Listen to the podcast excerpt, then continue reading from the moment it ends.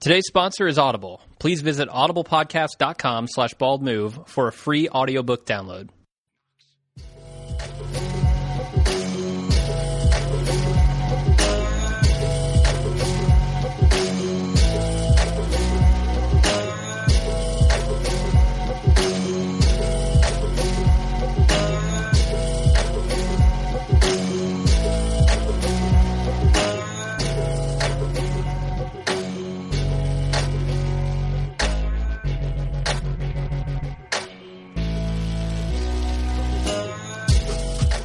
Welcome to Breaking Good, the officially unofficial podcast for Breaking Bad on AMC. I'm Jim, And I'm Aaron. and this week we're doing a season 5.1 wrap up.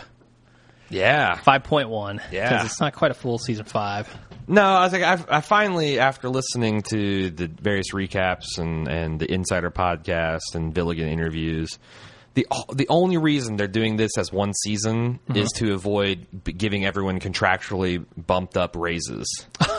the in between oh, seasons. Oh, AMC strikes again with the money. In between seasons, you mm. have to give them, but if you treat it all as one season, which begs the question of were all the agents asleep at the wheel? No kidding. Like, oh, you're going to shut down production, let my client go home for a year, and fly and, and bring them all back. I mean, like, what the hell? Yeah, Cranston's I feel agent like- needs to get on the phone and say, uh, he's going to grow his hair back out if you guys don't do something about this. See, I feel like that this was some kind of, you know, they, they everyone had to agree to it basically, or it wouldn't have happened, Yeah. right? yeah. I mean, the, the the agents don't fall asleep; they're probably pissed. I. Their, their whole purpose in life is to make money for their clients and themselves. Sure. So, what are we doing this week? That's a good question. I hear we have a lot of emails to go through. I started to assemble an outline on Sunday, and then you said, "Hey, I'm I'm, I'm running behind on feedback. Could you check it out for me?" And I started doing it. I'm like, "Well, shit! The listeners are bringing up all the points I was going to bring up. So Yeah. let's do all feedback. They actually ask us several questions. We can respond, and we'll do a nice little forward-looking recap, uh, predictions, just using their uh, feedback. So they cover everything. We don't. We don't even need I to say like cover- what was our favorite episode, or anything like that. They cover Oh, it all. Well, if you have some things you want to cover, Oh, I was just going to ask you what your favorite episode of this half of the season was. You want me to go first? Yes. Give you some time to think. All right. yes. Uh, I think my favorite was when Walt killed Mike. Uh, that was a really strong episode, especially there at the end, and the the the impact that that had on Walt made a real difference. Uh, and I think very few things have impacted Walt in that way. Huh. Uh, and it was good to see Walt put in his place at least uh, moments before he killed the guy. Yeah. Uh, so I, I enjoyed that. But probably my second favorite was um, the one right after train the train job where uh, they were they had the really cool opening where they were breaking down the bike. Buyout. Right. Yeah, yeah, real good episode. Uh, yeah, I was going to say that's probably my favorite one. Buyout. Mm-hmm. Yeah, it was good. Uh, it had it just felt like a classic Breaking Bad episode. But, But damn, honestly- man, Mike, Mike got the shaft. Honestly, I'm looking back trying to think if I gave a single episode less than an eighth. I mean, I think this Uh-huh. true or false is this the strongest overall season? Uh, man, I love four. Yeah, Four is so good, and Gus is such a strong character. It's Yeah. hard to top Gus. I mean, I've always ranked it, or I mean, I last year I ranked it as three and four as a virtual tie for tops Uh-huh. because they're basically one big season. yeah, Uh, you can't really say that about season five. It's its own distinct season. Mm-hmm. Season then I like season one and season two is a distant third because I just thought season two is kind of a mess, especially the way it ended. yeah. Um, having said that, I'm trying to think of Crawl space. sure, but I'm trying to think if there's if if season five belongs on that season three four tier or if it's just Oh. a step below s- that and and a little bit above season one. I feel like we're going to have to wait until the second half to really judge this season because I don't think all of our payoff was loaded in the first half. So you want to take them as a single season? I think we should, yeah. Okay. Honestly, All right. I know they're not written at the same time, but I think there's going to be a, an arc that. I mean, what's going to happen with Hank? You know, mm-hmm. that could be astounding. Right. Could Oh yeah. be really good. Uh, is there a worst uh, episode you have? Your least favorite? Oh, uh, I hadn't thought of that. Do you have one? Give us time to think. Uh, I still think season one or episode one, "Live Free or Die," is Uh-huh. the weakest. It was a very disappointing season opener. I have warmed up to the flash forward, but Mm-hmm. I felt like the flash forward at the front was kind of risky and off putting. Yeah. Um, and it was a lot of setup too. a lot of setup, and it just couldn't meet up with all of the awesome, you know, Yeah. the tradition of just awesome balls out, uh, you know, see, Breaking Bad season openers. I'm going to go with the magnet uh, episode. I believe that is episode one. Oh shit! Well, I'm gonna go with the magnet episode, which is yeah, that, the that's one. that's the, the dumbest of the Okay. heist. I thought the poor the I- exactly. poorest conceived. Yeah, they did much cooler heists with the train job. yeah. Uh, and I, yeah, I don't know the magnet thing. It was a good idea. I just don't think it was well executed by the the characters. Right. All right. Well, I tell you what. Um, I also have forgot the last two weeks as I've been traveling and and we've been kind of doing this with our ass on fire head catching. But uh, I forgot to shout out our podcast music the last two weeks. Oh, yeah. It's always included a link to it in our show notes. But if you didn't know. Our theme music is "Breaking Mad" by the German duo Dienst and Schulter. Mm-hmm. I think that's how you pronounce it. Very good. We have a challenger. Uh, uh, fan Aaron Zimmerman has made a techno um, kind of remix. Uh, what's he calling it? It's a, a, a, a cross between hip hop and electronic bass remix of the Breaking Bad theme, which we're going to close the show with. Okay. And uh, you can get to that at soundcloud.com slash M-I-S-K, slash MISK dash blue dash white, which I'll also include in the show notes. And let us know what you like better, and uh, we might make that the official theme music for season 5.2 slash 6. it's getting too complicated to talk about that. Real quick uh, before we move on, a lot of people have asked, you know, what are we doing next? Yeah. Um, the fact is, we are not ready to announce doing another podcast because we have got a pretty full slate. Mm-hmm. We're hoping that our buddies over at Personal Arrogance, which I've hoped you've had a chance to check out, um, their show, um, Je- Eric and Jesse are planning on doing one Yeah. uh, in the near future, but they haven't committed to one yet. And Jim and I would love. I mean, I think we would both like to do a um, like either Boardwalk Empire or Homeland cast. We just don't have the time. With the we, we tried doing Yeah. that last year and almost killed us. That's what I was going to say. We know there are shows coming up that overlap each other, Mm-hmm. and we don't want to put ourselves in the same position that we were last year, doing three or four casts a week Right. Uh, with full time jobs to go along with that. So Right. And if we did it this time, in fact, we'd be doing five and six podcasts because we're not really. There's going to be a couple, like one or two weeks where we still do two or 3 Uh-huh. So um, the other thing, so but but. Uh, for everyone that's on Facebook, I am going to start weekly threads, open threads on those shows that we're not covering but we're fans of, such as Homeland and Boardwalk Empire. So on Sunday nights, if you want to, you know, we got a regular list of people that like breaking down the episodes. I'll be in there as well. Uh, you know, we've got some, it's like 1,200 fans and we get 150 comment threads. So if you're jonesing to talk with somebody about Homeland or Boardwalk Empire, and I'm open to other suggestions as well. Um, I'd like to fo- at least watch the shows that I'm I'm covering on Facebook. of course, Right, so it's like I'm not going to do True Blood or something like that that I just don't watch. But those are definitely strong uh, contenders. Um, we should come up with a list of shows that we're currently watching, so people Yeah. can talk about them on Twitter and Facebook. Yeah. Um, the other thing is, we had a lot of feedback about the meetups, where people are wondering, like, you know, when are you coming here? What- The fact is, we basically go to the cities that we have an excuse to go to anyway. We had more than a few Indianapolis fans were like, "What the fuck? You guys live here and you never done a meetup."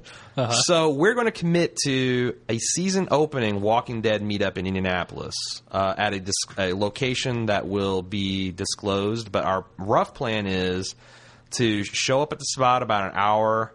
Uh, we're going to work all this out. We've got a couple locations in mind, but we're going to show up at the spot about an hour before the season premieres, uh, watch it, and we're going to probably do it at a restaurant or a theater. Um, watch the episode all together, and then do a like instant take recap right after the show with some audience question and answers. Um, and you know, we're, as soon as we get this together, we're going to put like a little uh, form um, online to see, you know, if we can get RSVP'd who thinks they're going to be coming, so we can get an idea of how big the venue needs to be. So we got that, and uh, we've got a Denver. I know there's going to be a Denver meetup sometime in February. Uh, I think mid to late February. It's Uh, looking not like not Denver, right? Boulder. Well, I mean, it's an hour away, so I figure we go to Okay. Denver, get the It's biggest bigger bang. city, yeah. yeah, yeah. So there's will be a Denver meetup in, in February. I'm not sure what shows will be on at that time. I don't know. Probably none of them. Um, Probably none of them. it's gonna be the just one a- week where we've got it off. It'll just be a random. Um, but uh, so we got that coming. Um, we might have a few others announced, but we also have we. Uh, Jim and I really want to do it big this next last season of Breaking Bad. And we've got a couple ideas up our sleeve as far as you know where to do that and how to do it and all that. But we we'd like to go big for some big giant meetup, Breaking Bad festival. Stay tuned for more information about that. Uh, the other thing we got next season, we've lined up an interview with uh, Gomi, uh, Steven Michael Quezada, uh, and hopefully Dr. Goodman from Madrigal Electromotive. We'll probably be doing some maybe preseason casts on that. yeah, I'm really interested to talk to that guy, see what's up with the site, Uh, yeah. and and who maybe if he can drop some knowledge on who he is. And Gomi is becoming a much bigger character, and you know he had the classic, uh, Yeah. You know, The hey, big smile. the big smile, the big creepy smile. We're going to talk about that. So Uh-huh. a couple things to look forward to for next season, but uh, unfortunately, no new podcast to announce. The next one will be um, Walking Dead in mid October, and then on the Justified, Game of Thrones, Mad Men, the cycle repeats. Yes, it does. Uh, so, we're ready to move on to the audience feedback. Let's Be- do Before it. we do, is, is Audible sponsoring this last episode? Yes, they are. All right, well, then I'm going to go ahead and get their shout out because that's where it is in the outline. Uh, we are sponsored by Audible this week. And if you go to audiblepodcast.com slash bald move, they have over 100,000, 100,000, hundreds and thousands, a myriad, 100,000 audio titles available. And you can get a free audiobook when you sign up. So that's very cool. If you got, uh, you know, you, you're you're you're missing the Bald Move crew over the next five to six weeks, and you need your audio fix, go to audible Yeah. dot or audiblepodcast.com slash bald move and check out your free. One that Free I kind of want to check out. I've heard that uh, Jurassic Park two, like, totally messed up the plot of the book, and I really want to go check that out. So I might check out uh, Jurassic Park. Interesting, because I don't know that I agree. I've read all three of the Jurassic Parks. Oh, you have? Okay. Yep. And I r- had the distinction of reading them all before. I'm, I'm I sound like a Jurassic Park hipster here. Uh, I read them before the movies came out. so Before they were cool. Yeah, I don't know if I'd say they screwed up. Maybe with throwing Malcolm's kid in. Mm-hmm. I guess that was kind of a you know little over the top Spielberg moment. Yeah, with her doing acrobatics, Yeah, kicking dinosaurs in the face. yeah. But a lot of the big set pieces I remember, like the T Rexes attacking the Huh. little RVs. And Wait, is number two the Lost World? I or is that number three? I don't know. Because maybe they super screwed up three. Well, see, so number one was the one with all Uh, of them. sure, number yeah. two was the uh, uh, Jeff Goldblum special, Uh-huh. Malcolm, and then number three was back with Dr. Grant. So it's like, did it have Dr. Yeah. Grant in it or not? Because that narrows I don't. I don't know. They were talking. Somebody was talking about it in a podcast I was listening to, and uh, they said that they totally screwed it up. So I'll have to go listen to all of them. All right. Why the hell not? Yeah, they are they all available? I assume so. They have a hundred thousand books, man. Yeah, Jurassic Park's got to be one of those, right? Certainly. It's a big Okay. book.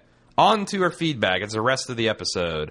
Uh, first one, Sean from Georgia said uh, he loved the montage of the Crystal Blue Persuasion. Can't believe it took them this long to use that song.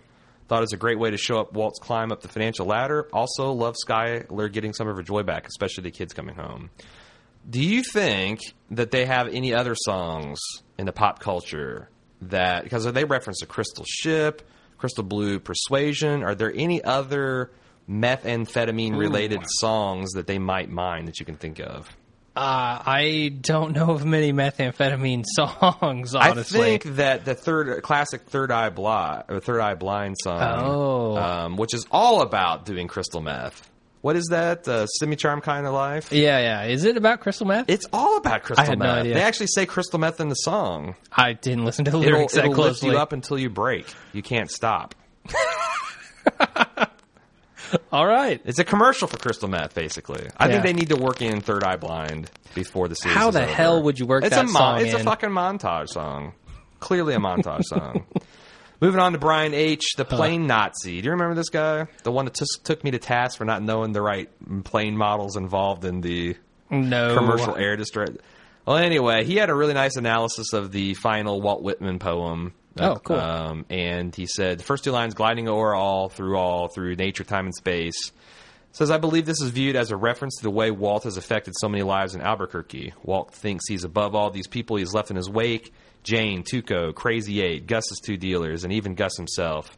And his actions as a result of the grandiose feelings that he has stretched uh, throughout countless lives in the ABQ, and now his reach is extended further into Arizona and Texas. Should even people in Mexico have been affected by Walter's actions? And don't forget the Czech Republic, where now at least 20% of the population is addicted to meth now that they got the blue sky. Definitely. Next line has a ship on the waters advancing, the journey of the soul, not life alone. He says this represents karma. Gilligan loves to stress the importance of karmic retribution in the Breaking Bad world. This line basically says actions in life affect the soul beyond the physical world, and that the soul carries the heavy weight of bad karma, while the body is only a vessel on the waters advancing through the physical world. What do you think of Brian H.'s poetic interpretation here? I like that analysis.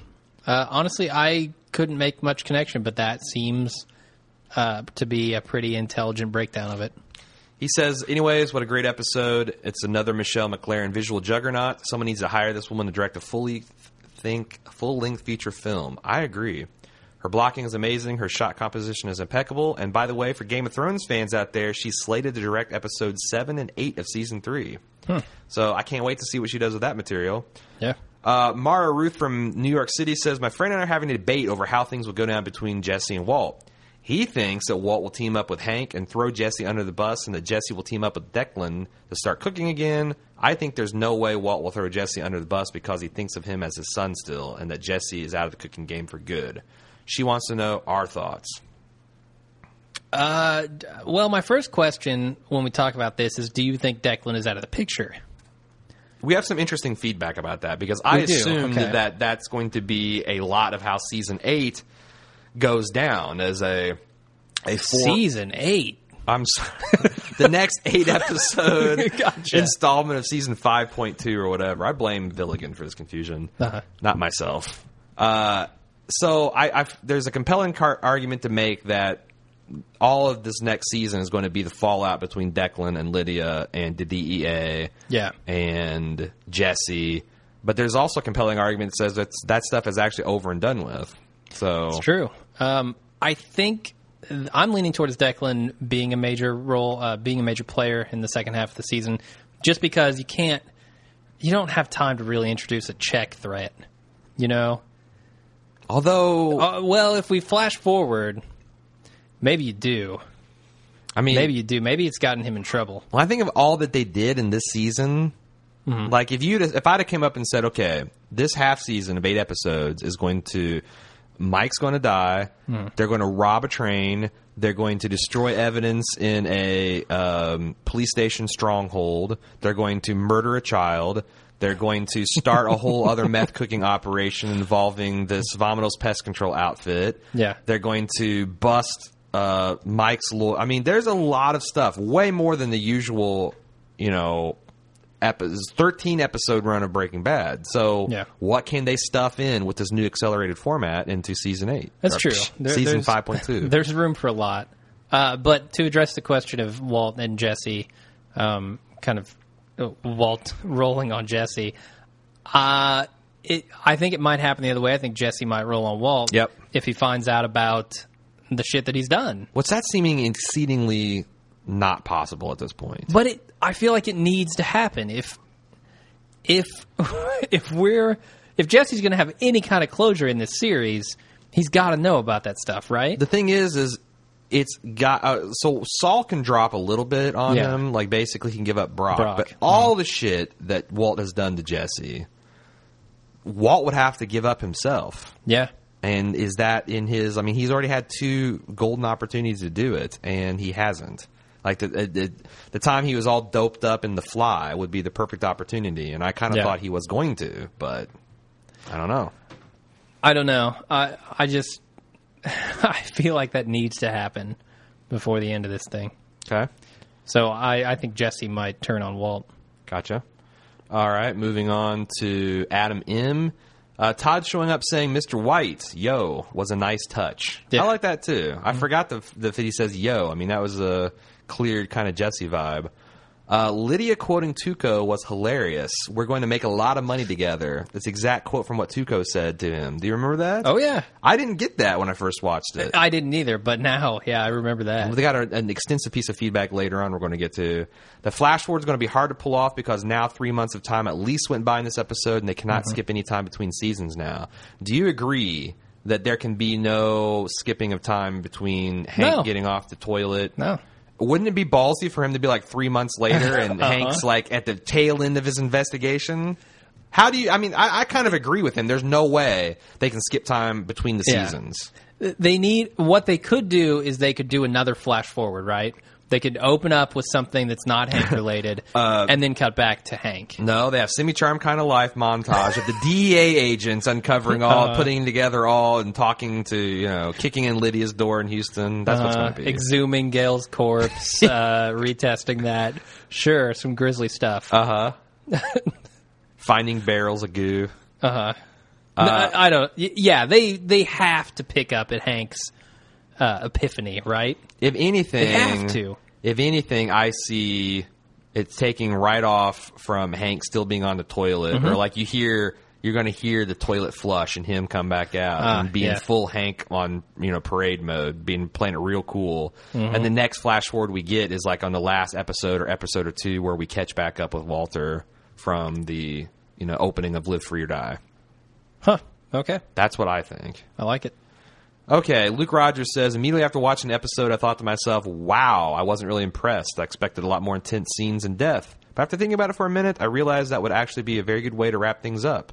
I'm just mad because things didn't happen that I thought I would, which is the hmm. number one criticism I have of all the critics that were talking about the disappointment of season of episode eight. I felt like they all had in mind a Oh. preconceived notion of what had to happen, and it didn't conform, so they got mm-hmm. pissy.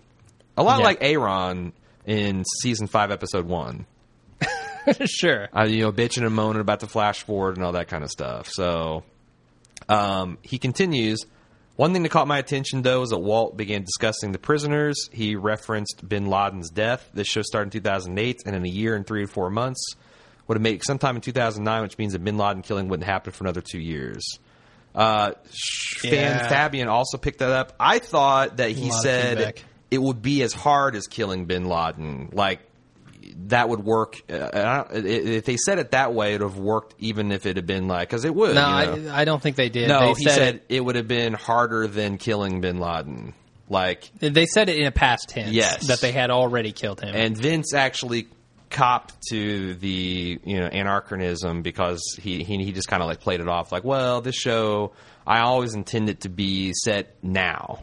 You know, there are some Yeah, calendars and yeah. stuff that you see, and we can't avoid that. But like, if you watch it ten years from now, I want you to feel like it's happening now. but it won't with a Bin Laden reference. Like, well, I guess. Yeah, but what about like forty he- years from now? Oh, I think That'd still, be a dated reference. I don't. Well, forty years, but ten years. There's, I don't, I don't know. 10 years Killing Bin. Laden's a big deal. sure, I gotcha. But I, I, yeah, if, if that's the way he's going to play it, then he shouldn't mention anything. Yeah, just So- keep it all in universe. Yeah, yeah, yeah. It'd be like referencing the Giants Patriots Super Bowl. Although hell, that might work for another. I don't know. That's, they've been like two out of the last four. Uh, he also, going back to Luke's point, says, I think at the start of next season we might see another flash forward for the cold opening, possibly, and then we'll jump back to Hank going back outside Oh. from the bathroom. My prediction. Then he'll either sit back down, acting like nothing happened on the toilet, and he will reveal. he just keeps going to the. He's got, got diarrhea. He, he, keeps He's just back. in there for like a day and a half, He's dusting fingerprints. deciding what to do. Yeah, looking for ricin. Uh, he uh, will either sit back down acting like nothing happened, or he will reveal that he has just discovered at a later time, reveal what he just discovered at a later time, or he will arrest Walt right on the spot. The next seven episodes will be Walt using Todd's prison connection to smuggle in a pick and carve his way out of a cell, his cell behind a poster, The probably most boring of Rita television Haywood. ever. I think Luke basically made four mutually contradicting predictions. okay, so, nice try there, Luke, but you need to stick with one of them. that doesn't exactly sound like riveting television. Him ice picking his way out of It worked prison. for it worked for the Shawshank Redemption. No, that's true. But that was for two hours, not eight. Oh, Walt, that was the longest night of Walt's life. wow. All right. Stuck in a cell with a man on fire, and two of the biggest bull queers of the ABQ lockup. Moving on, Chris from Virginia. Some meta spoiler for you to chew on. You mentioned in 506 spoiler section, the 4chan reportedly, uh, the, the 4chan reported Walt choke Skyler out scene, and then in your 507 spoiler section, uh, you sort of discredit the 4chan stuff as something that maybe the Gilligan team planted. This means that Jim might have been right in your 506 spoiler section when he joked that Kelley Dixon planted it. She seems like the one who keeps track of all the internet goings on. This is true. Kelly is like when everyone when everyone says like oh I never read the internet she's like I do you know like like uh, I remember when Anna Gunn was on she's like you know I never read the fan and Kelly's like well I do and they say some shit about you Aw, but he poor says Skyler. alternate theory maybe they actually did film the Walt choke Sky- Skyler out scene and sent it to their post production company to flesh out where the leaks from last season were coming from That would be a smart thing to do. I like that theory And companies have been known to do that. I mean, they'll send out DVDs with different watermarks Sure. so that when they get pirated, they know where they came from. It's the classic canary trap that uh, Tyrion pulled on the Game of Thrones last season. exactly. Uh, Richard C. joined in and said, "I'll brook no argument to this theory. You remember that fake Skyler spoiler? The Gilligan actually shot that scene with a skeleton crew to weed out those who had loose lips on his ship. They will never be heard from again. They're in barrels right now. they are in barrels or in the desert as we speak." Angelica M said, "Was it just me, or when Gomi told Hank about the ten guys getting off in a prison?" Uh, he was with those kindergarten kindergartners. It reminded me of 9/11 when the Secret Service was telling Bush about what happened. I think it's just you. Uh, we had two other we had two other people that that mentioned that. All right, well, it's not just you, but it wasn't me. Parallel. She also wanted to know could we hook her up with some great series that she should be watching? Well, Angelica, if you haven't started on Justified, you ought to because it's fucking awesome. Skip season one. You can safely skip Yeah. season one if you wanted to. I I think it's a strong season. Um, It's you know, not a strong it's an season. uneven season. It- but it's not a strong stuff- season in relation to the uh, two, three, and four. You know Is it four what? don't. Before we do Justified. I'm going to rewatch season one. I'm going to make a note of which ones are like the canonical. Good Like- idea. Like the ones that involve Boyd and his relationship, and there's three or Yeah. four, especially like the first two, and maybe the, I want to say this is the first two and last two. There's a little bit, bit of background in there, yeah. You you watch those, go right into season two, which is awesome. Except Uh-huh. for maybe like two episodes, uh, which are still pretty good. You're just kind of like, what? And then season Yeah. three, which is also awesome. Yep. You should definitely catch up on that. Uh, you know, uh, we're big fans of The Walking Dead. Season three looks amazing. In fact, I'm going to Yeah. hazard, I'm going to postulate that you can just start on season three. You'll miss a lot of bullshit. What if you just what if you watch season one, the apocalypse version on fanedit.org? Go and get the apocalypse version. Yeah, let's link to that in the show notes. All right. You watch that, skip to season three. I think you could do that, right? Because we even season two was just it had some good stuff, but it was mostly silly. Uh, I'm hoping there will be an apocalypse version of that as well. We should do an apocalypse version. That is a When- when the big Blu- dedication. Of I don't time. care when the Blu-rays come out. We should do that because it. I mean, I, I Okay. feel like you can knock that down in like a three-hour mega episode that would be awesome. Yeah, you just take Lori out. You take any time with Lori, Lori, Shane, and Rick, or them talking about themselves, or Mm-hmm. looking for the Sophia. All that stuff needs to go. Yeah. Um, so there's that. Uh, you know, if you haven't gone on Game of Thrones or Mad Men, the other ones that we really like are um, B- uh, Boardwalk Empire. Mm-hmm. Um, we like. Uh, I've heard good things about Homeland. I'm actually going to watch the season um, this next week or two. You watched Downton Abbey. How'd you feel about that? Downton Abbey was fucking awesome. Uh, Yeah. There's a lot of people that talk shit about season two, and I kind of see where they're coming from, but I ate that shit up. Downton Abbey's fan. This season one especially is fantastic. Uh, I'd recommend the first like five seasons of Dexter. That's a, Oh, yeah? a pretty good show. Uh, I hear it went off the rails, but I haven't seen six or seven or twelve or whatever they're on now. The Wire. I just started rewatching Yeah. The Wire, and it's the first time I've rewatched it from the season, and I can't believe how much more I'm getting out of it this time around. Oh, really? Yeah, like people that you know I just didn't know or glossed over because I didn't you know I didn't know anything. Like now that I've Uh-huh. seen the whole, it's like oh my god, this started back in like episode two, and it's really good. Uh, what else? Mad Men. We were talking about Mad Men, though, Did didn't you? we? No. Uh, Justif- or um, Archer. if you want something Oh, funny, yeah. Archer and Louis. Louis Louis' uh, CK show is really good. Anything else? I think that's a that's a that's a good solid bunch of TV watching. Uh, the newsroom, but you can forward it, No, fast forward it any cannot. time that uh, Jeff Daniels and his ex-wife are on screen together.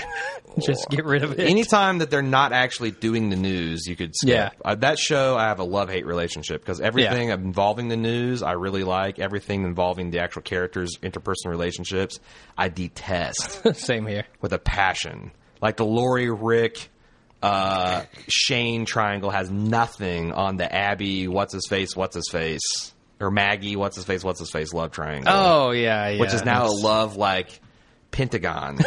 Oh Jesus! I haven't seen the last couple episodes. oh my god. Yeah, so that that sucks. Um, we should be we should move on. All right. Uh, Daryl says hey, uh, he mentioned a bunch of different callbacks to previous episodes. He says the sm- other smaller callback uh, that he wants to talk about is the beetle that was shown in close up crawling around during the get together with Hank and Marie at the end of the episode. Reminded me strongly of another beetle used in a show that may have been the exact same kind. In the second season, in an early episode, began with Jesse playing with a beetle while he stood on a cor- street corner waiting for Skinny P. I think this is an episode called Peekaboo, which is the one where Jesse uh, finds that little redheaded kid with, in the den of the meth parents. Yeah. Uh, when Pete walked up, Jesse quickly dropped the beetle, almost like he was embarrassed, and Pete immediately crushed it without a moment's thought.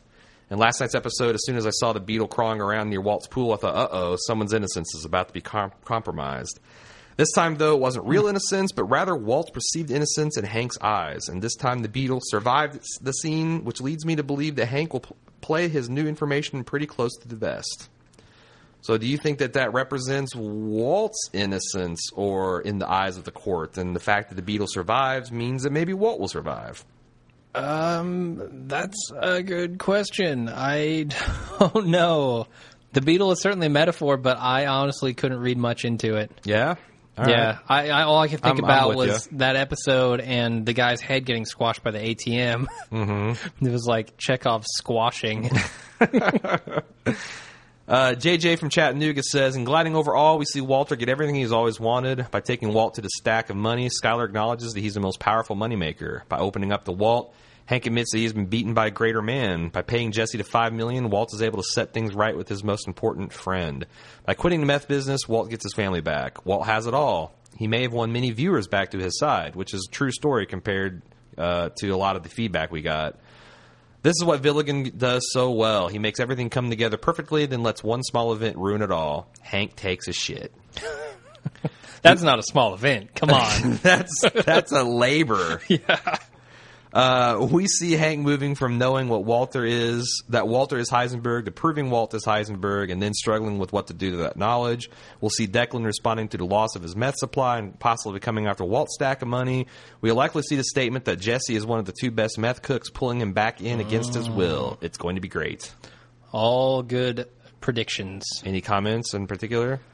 Uh, no, I, I although I do like the idea that uh, that statement is going to linger around. I think it's something I proposed when we talked about that episode uh, of him calling him the second best cook, Right. the two best cooks, whatever. Also, that's a big pile of cash, and you can buy your way out of a lot of shit with that much cash.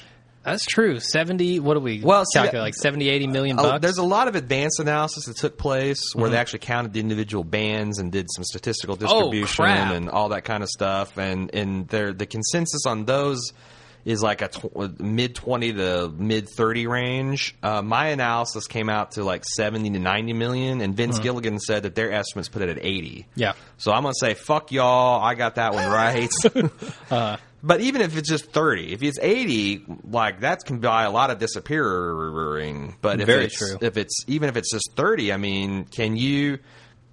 I'm gonna let. I'm gonna wait for. I'm gonna wait there because there's a good listener take on that, and I'm about to step on their toes. So Okay.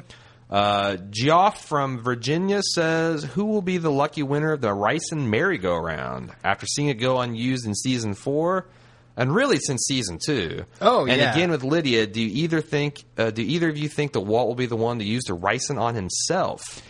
There is the theory that that pill he popped in the flash forward is actually the ricin. But why would he do that before he was? Is how long does it take ricin to work? Oh, like a week. Oh, right? does it? Yeah. Oh, So maybe he knows that he's going to be arrested when he goes and does whatever he's about to do. Interesting. And they would confiscate that. I assume so. or he would yeah. be so and maybe he'd be incapacitated and he wouldn't be able to take it. So he just wanted to make sure. Or he just doesn't want to live his life in jail. Like really. So he just refuses to go to jail. oh, all right. I don't know. That's a theory that's floating around out there.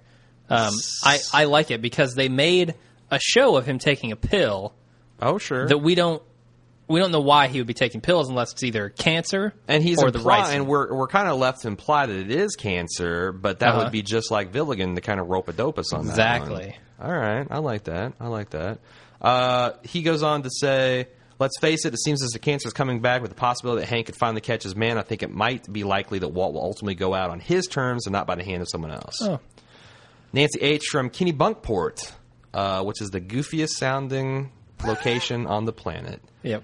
Uh, the music quietly playing in the background of the final pool party scene is titled "Up with the Jun- or Up the Junction" by '80s band Squeeze, which is a British London slang for being fucked. which Walt now is, thanks to Hank needing some better reading material than the Family Circle or parenting magazines, which he first picks up from the top of the toilet library. I like that. Uh, it's up the junction. yeah, Huh. you up That's the junction, governor. a very evocative statement. You're proper fucked. I don't know what accent that was. I don't know. Some sort of Cockney. I don't know. I would have never picked up that detail, so thank you, Nancy. Yeah. From Kennebunkport, uh, which is also slang for being oh, you got a touch of the Kennebunkport, I see. Uh, Alex from Brooklyn says, uh, I love where the episode got the show, but I don't love how it got there. His problem. Gilligan spoke in one of the Insider podcasts about how coincidence is fair game for making life harder for your protagonist, but it should never help them.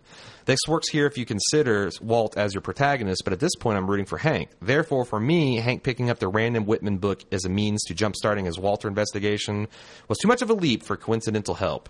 I would have preferred mm. Hank notice something amiss uh, that he spoke to his refi- uh, that spoke to his refined investigative skills, not an obvious piece of evidence that any detective with half a brain slash Gomi level should have made a connection to. Yeah, I mean, But that's I if can you buy if you switch protagonists, right. um, which I think most of us have. Honestly, I don't know that I'm actually rooting for Walt to get caught by Hank, uh huh. but I don't want Walt to be on top forever. Certainly, Agreed. But I also think that even if you switch loyalties, like, okay, if protagonist in, in the film term is still Walt. He's the more or less the hero of the story, even if he isn't the hero in our own He's an hearts and anti-hero, minds. yeah. Yeah. So, you know, I think when if you're using Gilligan's own words against him, you have to take it the fact that Walt is his still his still protagonist. And I Sure, actually yeah. surprised to see Vince really still espousing a lot of sympathy for Walter in the latest podcast, Insider Yeah. Podcast. He was know how you he's really got a soft spot for that guy, man. I guess so. It's because Bryan Cranston is such a nice guy. It's hard to hate his characters. Plus, I think I don't know. Maybe there's a, a, a not just a little bit of uh, Vince's own dark side in uh, Walter White, Oh, I would guess there would have to be, right? right?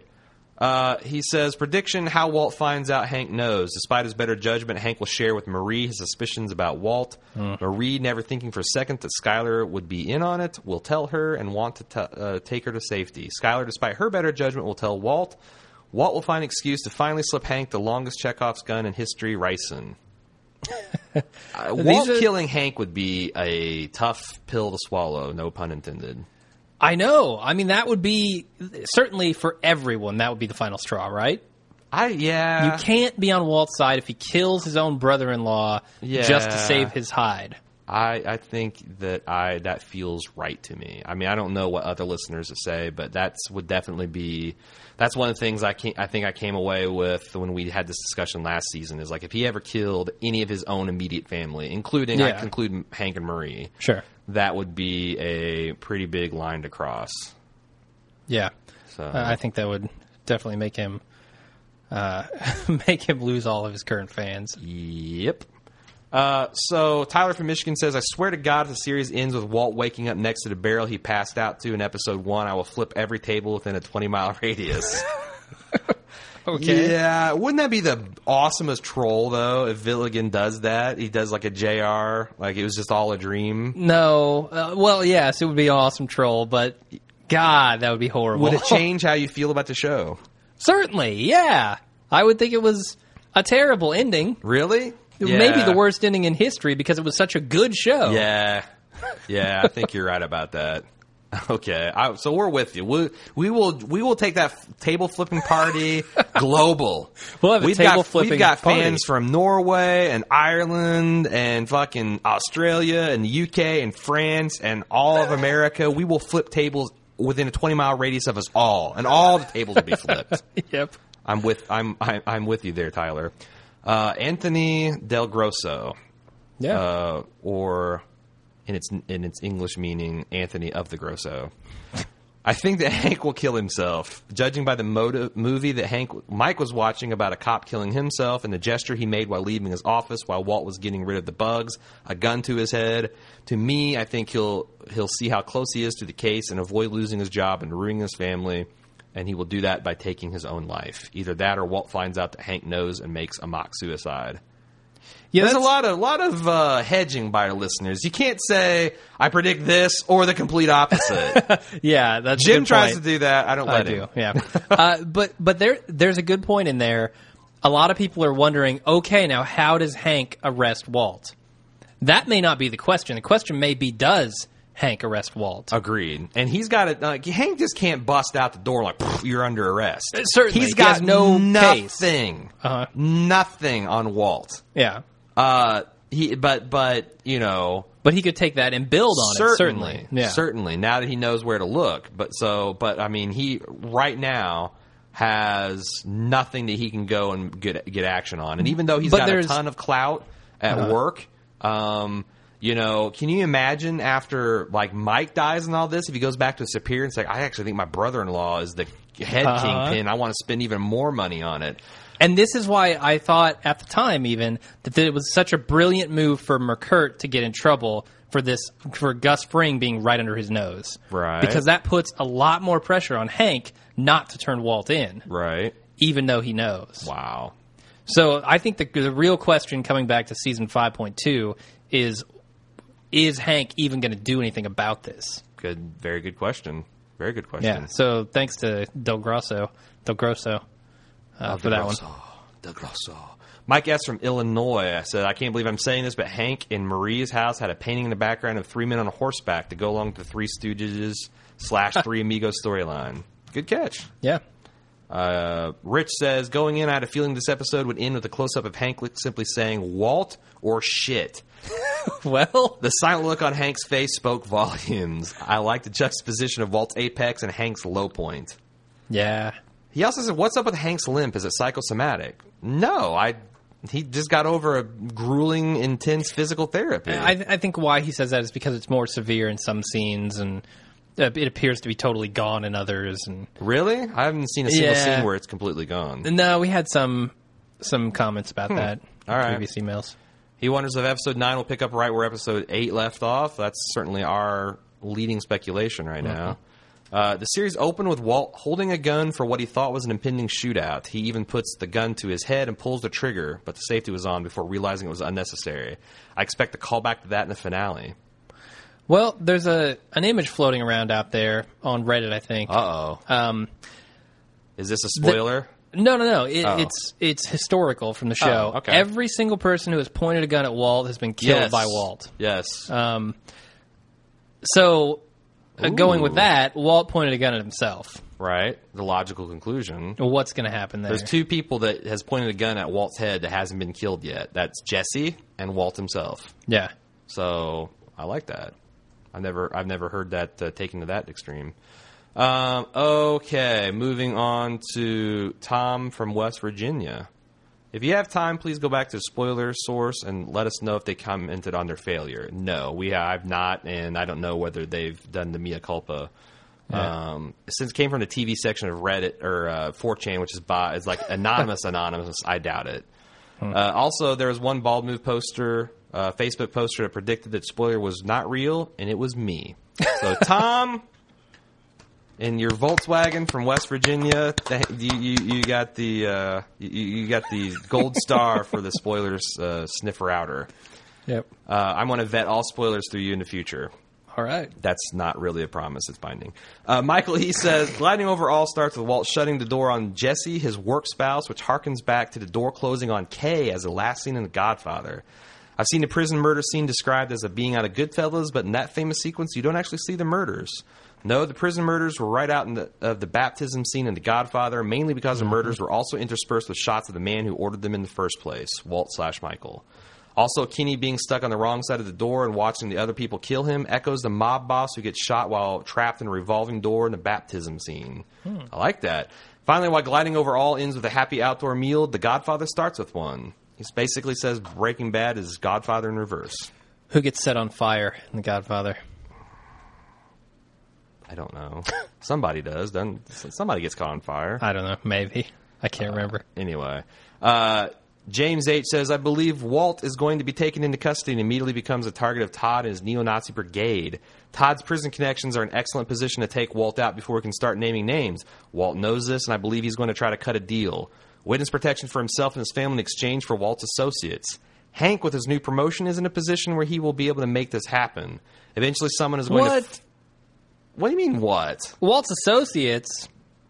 Yeah. He's like the only guy left except for Lydia. No, he knows Lydia. He knows Declan. He knows Todd. He knows all the Vamonos pest control guys. Uh, He they don't give all- a shit about some burglars. He knows the guys that orchestrated the 10 mm, person prison murder. He's got some pretty big names in his back pocket. I guess, but bigger than Heisenberg. I don't know. It depends on how Hank views it. But Hank is in a position because it seems like I don't know Yeah, if this is true. Mm-hmm. factual or not, but he seems like he was like calling the shots about who got the deals or not. Yeah. Yeah. Um, again, I know that's that not that's not probably correct from a legal real life standpoint, but that's the way the show is portraying it. I thought. Yeah. So Hank, with his new position, is in, a, in is is in a spot where he can make this happen. Eventually, someone is going to find out where Walt and his family are hiding, New Hampshire. And a flash forward we saw in the beginning of the season is Walt back in New Mexico, attempting to do what he intended to do all along: protect his family. In doing this, Walter's character will come full circle through his fall into supervillain and ultimate redemption into the man who he tried to be all along but never quite made it. Someone who's doing what he does for the security of his family. That's an incredibly specific Yeah. predi- prediction, and I like it a lot. All right. Uh, that's all. You're not going to give me anything more than that. Just going to give me an all right. I don't think he's got the pawns to, to sacrifice. You don't think he's got the minerals? Uh, I don't think he's got the minerals. All right, Michael GS says Hank will now try to prove Walt is Heisenberg, but how does he prove a string of coincidences throughout the past 4.5 seasons that are all related? He loves the final scene, but if you're over at someone's house as a guest, don't you normally drop a number two in the master bathroom? Or goes, do you, nor- you you don't normally drop it to number two in the master Sure, bathroom, sure. or does Wh- White's not have a half bath? Uh, okay, so so let's talk about the etiquette of this. sure, because we had some. I, I saw some feedback somewhere. So if I was at a this. party, Yeah. now, now get so, so let's say I was at a party at my sister's house, Mm-hmm. and there was other guests involved. I would always drop a number two in the master ba- bathroom because I feel entitled as her brother to go take a shit in her bathroom. Oh. and also I don't want to funk up the common bathroom for the other party guests. Yeah, see, I didn't think of the entitlement. I thought of, yeah, you don't want to mess up a perfectly good bathroom that people are using. No, I don't want to wreck their downstairs bathroom if I can go use the master. Now, in this situation where it's all family, that's kind of it is kind of weird. But it seemed like from the layout of the house that that's a closer bathroom. And again, as brother-in-law, I think you have, at least in this part of the United States, carte blanche to use your brother or sister's bathroom. Sure, I'll give him the benefit of the doubt. Didn't have a problem with that. A lot of people had a big problem with the, the bathroom etiquette. Maybe it's different in different parts of the country. Maybe. So, anyway. Uh, Dan from San Fran says, I want to share my prediction with you. Hank will be torn between doing the right thing and covering up since one, Walt is family, and two, Yeah. the Whites paid for his rehab. I think Walt will fake his own death and go into hiding, leaving Skyler and her kids to continue their lives without him. Huh. I could see that.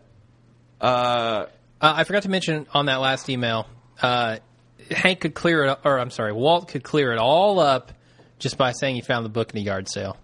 No, no, that's not true. Are you being serious? No, Okay, good. Because I'm like, fuck you. There's no way that you could come clean and do that. no. Um. All right. Whoa. Where was I? Um. Chris Ill I like the theory that Walt Whitman book is not from Gale. This is it's, it's a What? nice segue. That's a theory. Yeah, we talked about this a little bit last week. This is the fully fleshed out theory. I like the theory that the Walt Whitman book is not from Gale, but from Gretchen, whose maiden name is Black. Uh, he says, I don't did his personal research, but this is a lot of people on the internet saying it, and that the name, the, the, the where the name But Gray the Matter comes. Wait, wait, wait. Where the name Gray Matter comes from was a combo of the names Black and White. It would also be smarter the writers had the main thing to bring Walt down be something so innocent. I also it also would fit the the reason why Walt knew that the poem was. God damn! I can't. I've had way too much to drink tonight. three rail splitters and a three fingers of Johnnie Walker Black is apparently the Aaron limit for successfully reading feedback. I also, Jesus, I can't do it. It also would fit that the, that would be a reason why Walt knew the poem in the scene with Hank if he had read Whitman with Gretchen. I th- actually think this email is got is is not written correctly. Yeah. Uh, so let's talk about this. Um, why it's wrong. All right. Well, no, okay. So I like what they've pulled out of there. I mean, gray matter we know a little bit about. I mean, and the idea that it's black and white mixed together. Okay, I like that. It's kind of interesting. Okay. Uh, but what about the handwriting? The handwriting is, is an exact match for Gale's, isn't it? Yes. How would it's that pretty much an exact match? Yeah. How could you explain that for uh, the Gretchen theory? Uh, I don't think you can. And also, Gretchen's last name is maiden name's not Black. That's never been mentioned in any uh, uh, Breaking Bad episode. Her married Yeah. Mm-hmm. name is Schwartz, which is Elliot's maiden name, which is German for black, which would which would Oh, which would match the gray matter theme. In fact, I, some people say that Walt Yeah. actually explicitly said that in one of the episodes. I don't know about that. I don't remember that, but that would definitely be true, yeah. or it could be true. Um, so Just the hand, the handwriting alone breaks that theory for me. Uh huh. Uh huh. But yeah, her name's not Black, and that is Gale's handwriting. If you look at Gale's journal and you Yeah. compare that with the inscription, it's an exact match. Now, a lot of people said, when did when did Walt get that book from Gale? Uh, we didn't see him actually change hands, but in season three, episode six, Sunset. Gale quotes the learned astronomer, and Walt says, "I need to check in, you know, read more uh, Whitman." And then that later that scene, he has this book, and the inference is that Gale gave it to him, Yeah. so as a gift. Um, Sully from plus, it's like, would your girlfriend really say it's an honor to work for with with you? Probably not. I mean, just the way it was written, it seems a very bromance thing. Uh, Sully from Boston. Uh, of course, he's from Boston. why? Because it's Sully. There's you've never had a Sully come from like Indianapolis or Nebraska. You wouldn't get a Murph from Nebraska or Seattle. They're going to all come from all Sullys and Murphs come from Boston. All right. And this one says, I predict Hank does not immediately confront Walt, but first back checks the 10 or so instances when Hank's involvement with Hank, wait, with Walt's involvement with Hank now supports that Walt is Heisenberg hypothesis. In doing so, Hank will learn from Marie that Walt's drug money paid for his rehab. Then Hank's logical play is to use Walt as an informant and nail Declan, Todd, Lydia, and the skinhead prison murderers in the, which is the new Quentin Tarantino movie. Uh, in the penultimate episode, the audience will finally turn on Walter White as he frames Jesse just as the family leaves town in witness protection. I think 90% of the audience has turned on Walter White, and about 10% has come back in this last episode. What do you think of the rest of the stuff? I'm I'm still on board with Walt is the guy that Hank wants to get. I mean, all series we've seen Hank lusting after mm-hmm. Heisenberg, But we, okay. he doesn't want to get everybody else. Over under how many episodes before he drops this? Oh, it's got to be a few. Like, I'm going to say over under is like 4.5. Ooh, um, wow, that's tough.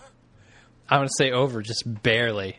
Oh wow! So you're saying episode five until Hank confronts Walt with this? He's got to build a case. He's got to build a an ironclad case. he needs a this- montage, man.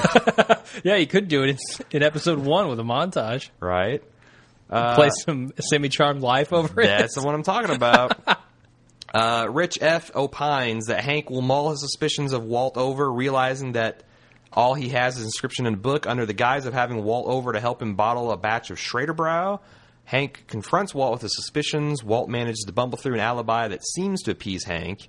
Um, as he's walking away in feigned outrage, Walt's hubris gets the better of him, and his inner Heisenberg comes out. He doubles back and confesses everything to Hank, including the fact that a drug money supported him in his rehab. You're missing. Walt has to be fucking drunk for him to do that. Yeah, yeah. He needs a lot of wine. Yeah, he needs a lot of, of red wine, like one of the Skyler glasses full. yeah, just one. he can't handle what Skyler drinks. well, she's been working all season. On You the- can't the handle the lift- brew. That's you can't handle the booze. Uh, Walt tells Hank that if he's arrested, he'll swear that Hank was his inside man at the DEA. Oh, wouldn't that be hilarious? If we've been sus- we've been speculating on the mole for like two, three seasons now, and it turns out it's Hank, but it's fake. Wow. And And- the the records of him paying for his treatment. Uh, Yeah, and Hank's Brutal. obsession with the blue meth could easily be interpreted as misleading the investigation to protect the operation. Possibly. Because every th- single thing the DEA has done or elimination has served to help Walt be that much stronger. Yeah, and he's always gone after quote unquote the wrong guy, right? I mean, he's caught guys, but it's never been Heisenberg. Yep. Uh, moving on, uh, Sabina, who signs XOXO, hugs and kisses for you and me, Jim. Ooh. says, Nice. uh, I have a question. Do you two have access to Wikipedia? Koyaanisqatsi, Peckinpah, and Paw, and countless other topics are covered here. It's quite the miracle site for people with questions, pop culture otherwise. You should look into it. Okay, hugs and kisses, Sabrina, smart ass. Fuck you. Oh, hey, that's harsh. Well, if she's going to hug and kiss, I'm going to take it to the next level. Uh, but the problem is, is we strictly divide the feedback. Like one of us does it, and the other person doesn't read it for that week. Yeah. Um, so when, and that's part of the charm is that when Jim tells me stuff and I feign like outrage or indignation or impression, that's like my genuine first thoughts on hearing it. Yeah. So, you know, I guess maybe she's really blaming you for not looking at Peckinpah because I had no idea. I just had Peckinpah dropped in my lap. That's true. You should have looked at it. That's You should, you should check in this Wikipedia thing, the, the trouble is, how am I going to go back and and review a guy's entire catalog? yes. No, in, it's in tough. the two days between. it's tough when someone drops Yeah. that because then you're in the middle of processing all this email and formatting Mm-hmm. it, and it's like, okay, I need to make a note to look this up, or you just stop everything and look it up then. And Yeah. got you know, And with a usually got a subject as broad right? as a guy's career, Right. and the overarching themes involved in that, right. There's a lot to research, and I just don't have the time. And you've got a deadline. I mean, usually Yeah. we start this later. You know, we leave about three hours to process feedback, and we start it pretty late because we don't want to have to cut people off. Mm-hmm. And you know, if you start doing these diversions, pretty soon you're going to have to like skip feedback and all that kind of stuff. Sounds like we're making excuses, Aaron. We are making tons of excuses. uh, it was necessary. It was the only way. The blatant truth is, I just don't have boy. time. I None of us just don't do. have time. Uh, she also continues in a less bitchy way. Uh, when Hollis uh, was being set down in a playpen, there was Harsh. a there was a blood red bank. Oh God, there was a blood red blanket underneath her. I think this marks her for death. She's in trouble. Hmm. I feel like. yeah, I mean, your your your speculation is everyone dies. Have you Yeah. have you backed off that any? Uh, I can't. I already made the prediction. Well, do you want to? Do you feel like events are not supporting that anymore? I I don't think that Marie's gonna die anymore. I mean, like, really? Why would Marie die? Because it's fun. it's fun. yeah. She's a kleptomaniac. She's not a murderer. She doesn't deserve death for that. See, you know how many spoons this woman's stolen, Jim? She's got the entire 50 states. She's got the entire 50 states. That, I mean, if that does not mark you for death, I don't know what no. I, I can't see that Marie would die, but I've already made the prediction, so I'm not backing off of it. this is more hope than prediction, but I hope Walt comes back to his senses. This is against Sabina of the hugs and kisses. Uh, and gives Kaylee the five million Mike would have left her. Oh, that would be cool. Yeah. If he like duff is like you know it's one of the final scenes is a duffel you know her getting this duffel bag full of drug money. Oh, wouldn't it be worse if it's her in the duffel bag? Uh, so anyway, I was a little rough on Sabina. It's all in fun, and I guess this is a nice digression. We've been kind of hard on David Chen this whole season. Oh yeah, let's talk. Like I about talked this. about how it's my life's mission to take down the evil David Chen empire. I hope everyone knows that I was kind of joking with that, and the the other stuff we said Yeah. about us being kind of envious of certain aspects of his podcast was We told right them to suck it, and like we obviously don't mean that. Yeah, but I guess a couple of our fans have taken it to leaving vicious reviews on his iTunes page, uh, and and saying that our site is better. I mean, I'm flattered, but I would prefer you not trash a guy. I mean, I I, I think leaving negative reviews, especially if you're leaving a one star review for David Chen's podcast, I think it's a crime because. He's two stars at worst. You asshole. Uh, but no, no, I mean, but it really doesn't do us any favors, right? Like, no. it- I don't think people are going to judge his podcast based on a couple of reviews that he gets that are negative, Right. Uh, especially ones mentioning another podcast, Right, I mean, and and uh, there's some Walking Dead guys that did it to us last Exactly. season. There was some, there was a Game of Thrones guys that did it to, that actually incited their people to to do it to us. yeah, it sucks when it happens. Yeah, it's like you know we get robbed a half star or a star, and it doesn't really you know make our podcast better or worse. But you know you've got a bunch of people leaving you zero of fourteen people found this uh, review helpful Yeah. type stuff. So it's like uh, you know I please don't do it and think that that's something that we think is cool. Um, you know, Yeah. uh, that said, Dave Chen's Twitter response saying that we are assholes for calling people is, is that that's I just think that proves the point about David Chen being a total fucking asshole. Get outta and here. deserving. Get he- outta here. retroactively, he deserves everything he got. Right? That's that's what basically point blank period we're, we're talking about. This, right? this is the one time where I'm not going to joke around about it. I'm going to say I actually enjoy David Chen's shows, both his Justified and his Breaking Bad podcasts. Uh, so I don't wish any hate on David Chen. he still better stay in his territory. That's all I'm saying. uh, anyway, He, he's So, only no, he's only sixty percent it's- pure it's, anyway. It's it's totally not. Yeah, it's it's totally not cool to like even one star reviews and say bald move is better. Yeah. So even if it's true, it's not cool. yeah, enough said. Uh, Susan Webster from Phoenix, Arizona said, "We don't know when the smash paper dispenser happened. Do you really think it's still unrepaired from six to nine months ago?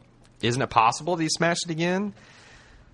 I guess it's possible, but Smashed what? this paper towel dispenser. Oh, oh, he smashed every week. He goes in there and smashes Yeah. that dispenser. I I honestly think that it's entirely possible that it's uh, left unrepaired. Oh, yeah.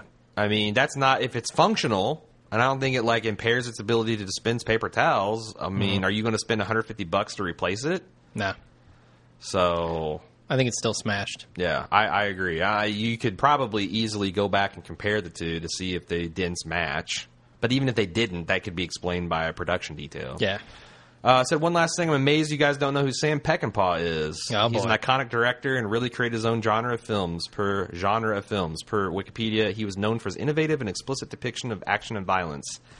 I thought I might have seen one or two because I've se- I, I have seen a, quite a few westerns, but I went and looked up and I hadn't seen a single one. And I'm Yeah. going to make it my mission for the off season to watch at least one now.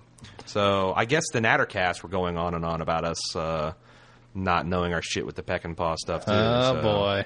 Hey man. Oh boy. Hey, Well, it happens. Why do we need to when we've got listeners to do it for us? That's right. That email proves it. Moving on to superfan D Candlish, uh, she says, "I'm not entirely convinced that Walt will have any comeback for getting out from Lydia, Declan, or anyone else. There seemed to be a bit of time passing there as well, and I took that to mean that he was letting everyone know that he was out, and him giving the money to Jesse was a show's way of letting us know that everything was final." I wouldn't be surprised if there's nothing much more said about it. The only reason Lydia seemed to want to continue the business was because she was no use alive if he didn't. I would imagine she'd be grateful for the opportunity to get out without injury or going to prison. As for Declan, he originally wanted the blue meth gone, and the compromise was Walt's cooking for him. His gang was the, had the option of either the blue meth being gone so they can now dominate with their own product or having Todd continue to cook for them. As for the cartel, I'm pretty sure they were effectively crippled when Gus killed all their capos. So let's talk about this. Walt comes up to Declan and says, "I'll give you the remaining.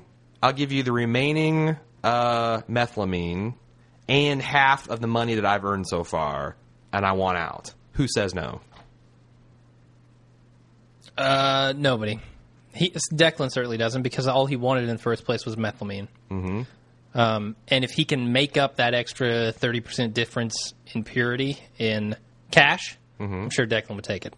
especially money now versus money later. Oh yeah, it's guaranteed money. Yeah. I mean, he got he basically went from buying out the operation and mothballing it for ten million dollars to potentially getting fifteen to forty five million dollars and the remaining methylamine and getting bought out. That seems like a pretty good deal. Oh yeah. Does Lydia say no? And if she does, what the hell is she going to do about it? Uh, yeah. I mean, the only reason she still is in this game is because if she's not, she's dead. Mm-hmm. So I think, yeah, she doesn't say anything about it. She's fine with it. The only problem I have with this analysis, D, is that I think Gilligan owes it to us to show. I mean, he we we can't make these kind of assumptions. I think you Sure. might be right, but he can't just ignore just just waltz out starting in season five point two and is all about the DEA. Yeah. Without us, without Uh, addressing how Walt got out, I will call bullshit on that if he does that. Uh, they didn't address how Walt got out.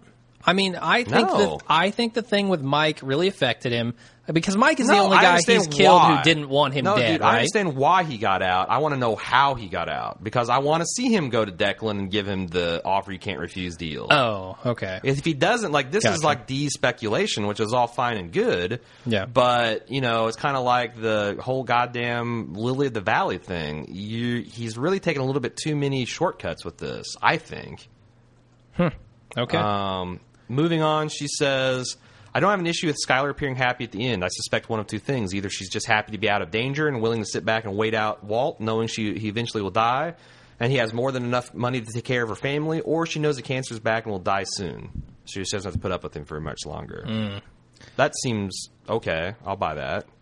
yeah, I don't know about the cancer thing, but You don't think she knows about it? I mean, Well, if a, I don't know if it is back. B, We don't. I don't know I think why is, he would though. tell Skyler at this point that it's back. what Uh, If she I- wants him dead, he's certainly not going to give her information and that's going to make her happy. that's a discussion we as the audience are entitled to see. That can't Sure. be like in in the off season. I mean, we need to see that. I think. yeah, it's like if they come back and Walt's just dead.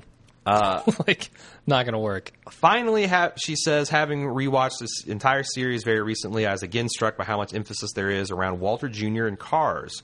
My official prediction is therefore this: Hank won't be able to just walk out of the bathroom and arrest Walt. Obviously, it's going to take him some time to put the case and the evidence together.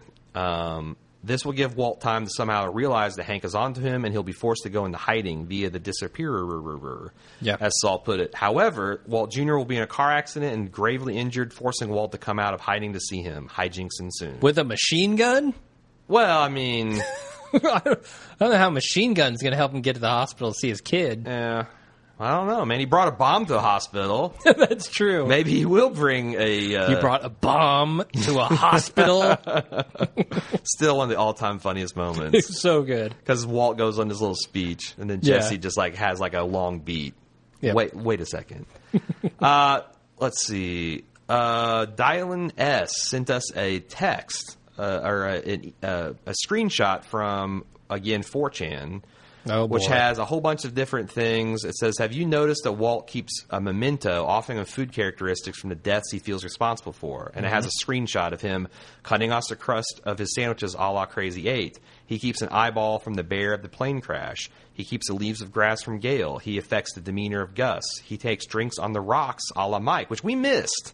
We missed that that that little detail. Wow. When Did he- that change at some point during the Well, I series? mean, that's what that's what was Mike's preference. And when he came over, it to Hank's place. he Yeah, said, "Yeah, uh, he wants it on the rocks." that would be strong if he actually ordered a drink neat. Yeah. before. Um, in the season five opener, he takes on the maiden name of Skyler and arranges his birthday bacon just the way she did. So does that imply that he killed feel- her? No, no. That Skyler dies and he feels responsible. It doesn't doesn't mean that he killed her, but Yeah. maybe he feels responsible for it. Possibly. That would make that foreshadowing scene uh, take a whole other level. I think. Yeah. So thanks for that, Dylan or Dylan. Um, Alan G says, uh, "Hello, I was listening to your Gliding Over All podcast, and during the recap, you mentioned that uh, Jesse seemed relieved to see all the money from Walt." But I did not get that sense when Jesse sat down in the house. I don't think Jesse really ever wanted the money, as evidenced by his actions before when he had a lot of money and essentially just gave it away or did not care when it was stolen. I think Jesse just prefers having enough to get by, and his attitude in part comes from his relationship with his family, who appears very well off, and his desire to distance himself from their wealth. What do you think about that? Uh, sure. I can get behind that. Is that a good analysis of his? You know, do you think that Walt scored some hits with that? You don't want this blood money. Yeah, I and after he did. had not had it for a long time, when he shows up and give it to him, it's like you know, he's relieved that Walt didn't try to kill him, but also a little guilt for taking the money. yeah, maybe so. Uh, moving on to Natalie E says, You guys mentioned in your most recent podcast for 508 that you thought the meaning behind Walt punching the shit out of the paper towel dispenser in 209 is because he is happy to find out he had he was in remission. What? She's going to take issue with that. No, I take issue with that. Okay, why did he punch the shit out of the pal- towel dispenser he, in he was 209? pissed that he was in remission. what? Yeah, he was not happy about that at all. He was pissed off that his cancer was in remission. Yes. Let me read her your take and see if you agree with this. All right. At that point in the show, Walt had just got back from a four day cooking binge when he produced enough meth to meet Walt's ideal quota. He was coughing up blood and thought the cancer had grown and estimated uh, just a few weeks left before he was dead. He was drained from having to hide everything from his family, potentially putting himself, Jesse, his family in danger. And this is where I think the real transformation started to take place. When he heard the quote unquote good news of his cancer being in remission, he was pissed off, feeling that he had just wasted so much time and energy to prepare everything for his death. Punching the dispenser was just an expulsion of anger and regret, not adrenaline from realizing he just kicked his cancer's ass. Yeah. Do you agree with that I, take? I completely agree with that. I don't know what impression I gave last episode, Well, but I it was not the impression that I've had I all gave series. the impression that's my true feeling is that that was another one of his like yeah yeah oh moments. no no no! Because when at that point he had the money that he wanted to to make from this meth cook to give to his family. He was out. He was done. He was ready to die and just move on. Okay. But then he went into remission, and now he's got to live with this meth cooking thing for longer. Wow. That's that's how I've always thought of that moment. wow. Um. Well, so there you go. You're. I, I guess one of us is a a dumbass here, and I'm not sure which one. I guess I need to go back and rewatch that. Maybe we both should. Uh, NW says when Hank starts talking to Walt about his old job of going in and tagging the trees, Hank was just the one who marked them. Someone else came in and did the dirty work of cutting them down and hauling them out. My first thought is this is similar to Walt's current or most recent job of setting up the prison murders. All he had to do is put a figurative red X on each person he wanted taken out. Someone else came in and did the dirty work of cutting them down. Yeah. Nice. Uh, Jake from Tallahassee. I wanted to mention something that's quite obvious on the show, but isn't discussed much amongst fans and reviews. Part one of season five was noticeably better framed and shot than any other seasons. Gone are the days of the shaky cam, and even the montages seem better executed. Maybe the Breaking Bad crew has more money equipment to play with since its mini since its mini season, or maybe a noticeable shift in aesthetics represents Walt's rise to the meth industry. The shaky cam and marginal framing in early seasons seem to hmm. reflect Walt and Jesse's guerrilla style of making and selling crystal. When Gus goes down and Walt becomes a kingpin, the shaky cam vanishes completely. Also note the excessive blue green color hues this season. Do you as I That's a good point. the thing is, is Breaking Bad's always had the reputation for awesome cinematography and camera work. That's true, but I mean, I don't know because I don't remember a whole lot of shaky cam stuff in the early seasons. Yeah, Uh, I mean, I but if that's think of a true, I could certainly examples. see them kind of going with a theme here of moving to this pristine environment. You know, you don't want a bunch of shaky cam and quick cuts and stuff. You just It's want definitely believable. stationary. I mean, Dave Porter said as much in his interview that the musical style has evolved to fit, you know, the changing aesthetics of the show itself, which says Yeah. that there is changing aesthetics. that's true. so, I mean, there's definitely the grain of thought. I mean, I, don't, I guess he's saying noticeably be better. Maybe it's better to say it's noticeably different Yeah. because I don't think you can say it's it's. I mean, maybe. I mean, if you don't like a shaky cam, sure, it's Right. noticeably better. Right. Um, so there you go. Uh, moving on to Daniel WB, professional podcast critic. Guess what? Oh, no. He's disappointed and stunned that we both raved about gliding, you Gilligan apologist. He has big problems with the episode as follows. Walt invites Todd to help him dispose of Mike. He had the chops to do that by himself. Sure. Yeah. Yeah, but lifting Mike, like, Mike's a pretty big dude. I mean, he's probably what, 175, 180? And Walt is not a huge dude. I mean, lifting him into a barrel and all that kind of stuff, I don't know. Um, the prison murders were completely staged for cinematic effect. Three guys for each shanking. Uh, given the sheer number of victims, why would you waste the manpower on redundant stabbings, let alone the high visibility? Check out any prison movie, Shank and Run. It's always a lone shanker. Unless you're trying to make a political power statement a la the Ed Olmos movie, you only see one shanker. The burn victim was original when they did it on Oz, not now. Uh, Danny WB, in addition to being a professional podcast critic, is a is a expert on prison executions as well. So there was a shanker in the grassy knoll. That's all I got to say. We're going to have to add that to his list of qualifications. Uh, apparently so. I mean, that's a fair criticism, and a lot of people labeled it that the prison montage seemed a little too pat. Yeah, I don't think it was very realistic, but what are you going to do? It's a TV show. So why? Okay, why are we giving Breaking Bad a pass when we pillory The Walking Dead? Is it because the breakdowns are much more basic in The Walking Dead? Breakdowns are more basic. What do you mean? I've been thinking about like because we really take Walking Dead to task, and I felt like in the uh-huh. last couple, maybe this season of Breaking Bad, we've given Breaking Bad a pass where maybe we wouldn't give The Walking Dead. Why is that? As far as realism goes, No, just as far as anything goes, like just we seem to be, like you said, a little bit of a Gilligan apologist. Where Glen Mazzara, man, we're like, that's a, that's a fair criticism. Um, I, I, to I- I- me, yeah, go ahead. I feel like the breakdowns in Walking Dead are much more fundamental storytelling, Yeah. basic breakdowns, and Yeah, there were no storytelling flaws here. It also commits the grievous stor- uh, error of being not interesting. okay. Like when you, I don't like say what you will about this, you still care about what happens to Walt and Jesse and are Yeah. invested throughout the episode. You might call bullshit here and there, but what Mm-hmm. if like I don't care if the prison killings were realistic or not? that's the thing, and I, that's I- a whole other level of bullshit. Yeah. Well, I, I've always said about Breaking Bad, I don't need the like. I give it a pass a little bit on its storytelling because you can't really touch Mad Men for that. I mean, Mad Men and Yep. The Wire also p- possibly better storytelling shows. Okay, Okay. fine, but Breaking Bad is so entertaining to me that I can let little things like that go. All right, It that's doesn't a fair defense. It doesn't need to be ultra realistic or the best story I've ever heard. It's the acting, it's the cinematography, it's everything that comes together to make this package that I just enjoy watching more than the other shows. All right, we gotta we gotta get moving. Right. Um, he hated the three month Walter White victory tour montage. So many complications swept under the carpet. Three months is like two full seasons of Breaking Bad years. I didn't buy it as anything other than oops, we're out of time. Uh, another fair point. A lot of people made that. You know, to either Uh-huh. but I t- again am not super interested in the in, in further getting into Walt being on top. Well, there's a purpose in it, right? I mean, he is on top. They wanted to show him being on top for a while and kind of getting bored with being on top, mm-hmm. and not and and not really needing it anymore. I, I honestly think he is out at this point. He wants to be out. I think he wants to be out. Yeah. No, he's not out. Yeah. but he wants to be. Yeah.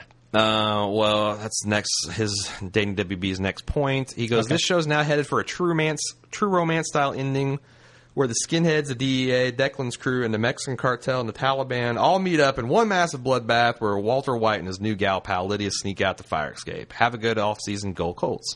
Thanks, Daniel. Uh, you're nodding your head. I've not seen True Romance. That's a Quentin Tarantino. No, I wasn't nodding. right? I haven't seen it either. Oh, well, there's another pop culture weakness we've got to fill. Uh, Terry from Michigan says, I was curious of your thoughts on a question I have. Hank seems to put everything together in his mind and knows Walt is Heisenberg. The question is, what proof does he actually have that he could use to convict Walt?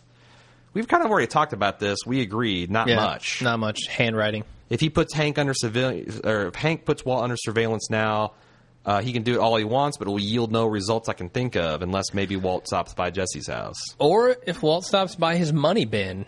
I mean, there's a giant stack of money sitting in a, a storage warehouse there. Ah, yeah. So he could. you, you see Gomi, he rolls up the door, and Gomi's there with a big smile on his face. Uh huh. All That'd be awesome. Um, okay, so I like that. Uh, Linda S says, "Hey guys, you probably got lots of email explaining Lydia's nose moving while she spoke.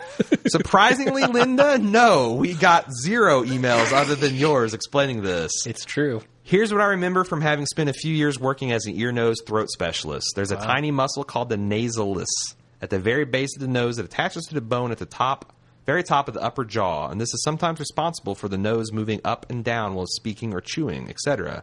It's more common in people with a slightly upturned at the tip of their nose, which Lydia has, the little hmm. cute little upturned nose. Uh-huh. It's not uncommon, and if a person is bothered by it, they can easily fix it by severing the muscle from the oh. inside of the upper lip. There's not even an outside incision. You just basically shiv your upper ah! lip, and it's, it, it, it, it's That sounds painful. yeah.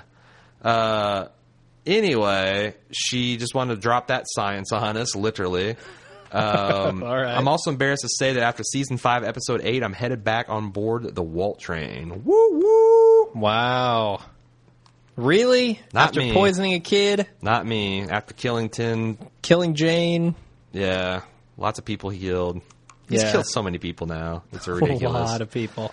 Uh, Cynthia Brooks says, "Why did Walt keep the book, or why didn't he tear out the front page inscription?" Uh, it's it's uh, a memory for him. Yeah, It's got sentimental value. and I don't think that I really don't think that he would even think that this was something that would incriminate him. Mm, good and, point. And he's this is his hubris. Yeah.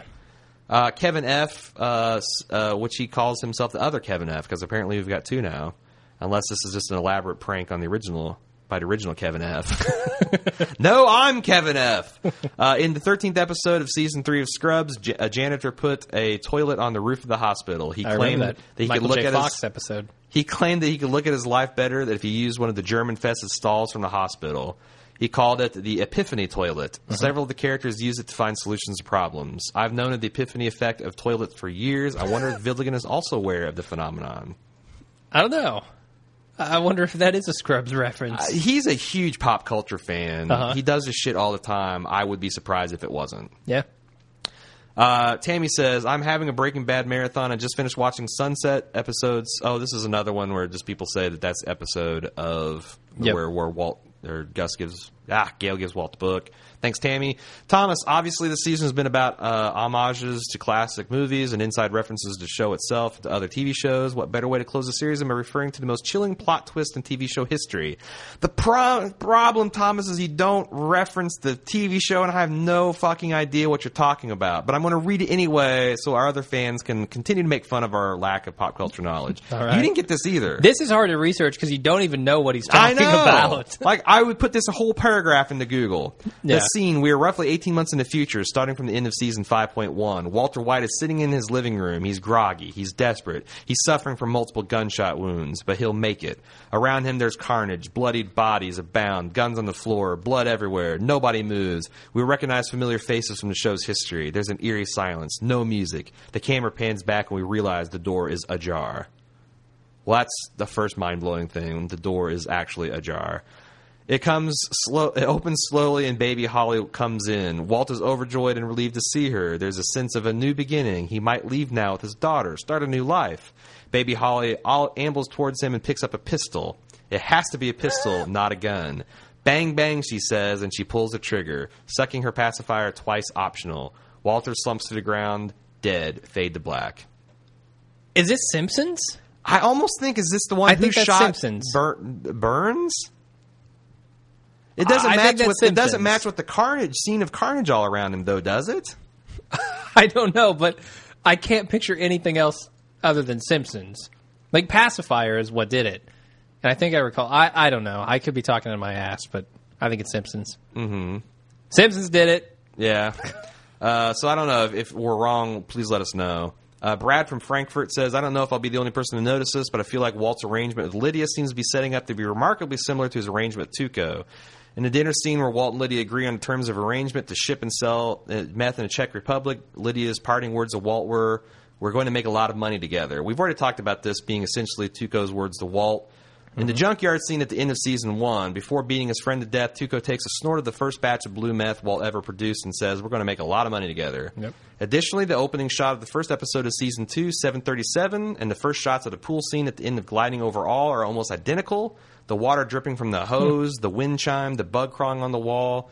In 737, Walt and Jesse concocted their plan to use ricin to kill Tuco. This is where we first saw ricin manufactured, and their plan to use it to kill their former business partner did not succeed. In gliding over all, Walt goes to the dinner meeting with Lydia planning to kill her with the same vial of ricin that survived a season and a half Huh. now, only to abandon that plan. Now, Nice. because of these similarities and knowing Gilligan's predilections, it seems to me that Walt Lydia relationship may be headed to an end similar to the one of the Walt Tuco relationship.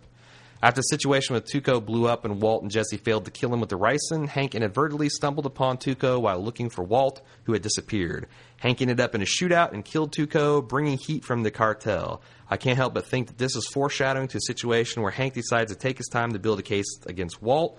Only Walt somehow finds out what Hank is up to, stays one step ahead of him, goes on the run, and in looking for Walt, Hank uncovers Lydia's connection to the operation, possibly even killing her and bringing down heat from her connections into Germany or the Czech Republic. So the one thing that seems almost certain from that prediction is that Walt discovers that Hank's onto him and heads out. Mm-hmm.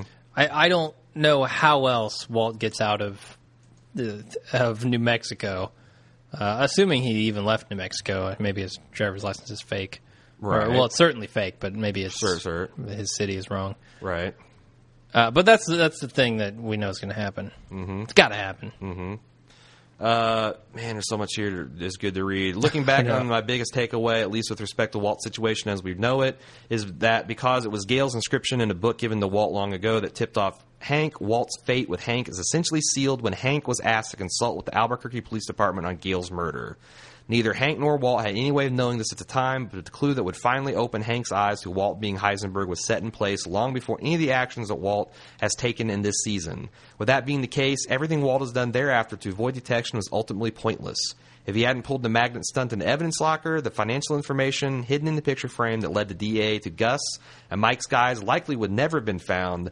None of the go- those guys would have been in prison, and no one would have had to worry about them talking because they would still have their hazard pay to keep them s- silent.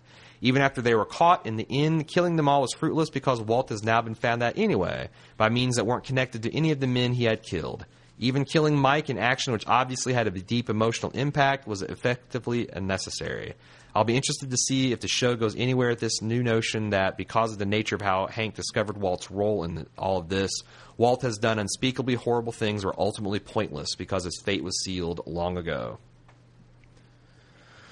Um, I don't know that I buy that because yes, his fate is sealed, but he does have to do these things so that he doesn't end up dead, right?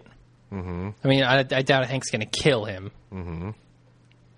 Um, and he had to do these things to provide for his family, which was his goal all along. Mm-hmm. So I, I'm not sure everything he's done is pointless after uh, Gale gave him the book. I don't know because ultimately that seems to be the thing that brought him down. Yeah, but he So would that- have been caught any of those other ways, right?